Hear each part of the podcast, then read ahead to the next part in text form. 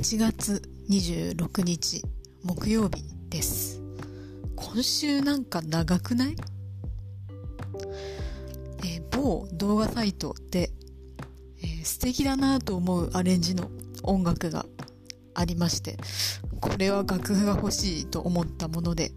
えー、それを歌ってるグループさんのお問い合わせフォームから、えー、ぜひこの曲の楽譜を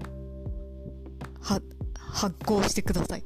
そ、それか、ワークショップやってくださいって、えー、めっちゃリクエストしようって思って、送信ウィンドウを開ける直前まで行ったんですけど、よくよく考えたら、これ、音源あるんやから、自分で耳コピしろやっていうことやな。ということに、えー、気づきまして、えー、ちょっと余計なことをしなくてよかったな。でも、こう人生におけるプロジェクトがまた増えたなという感じです。珍しく1分だ。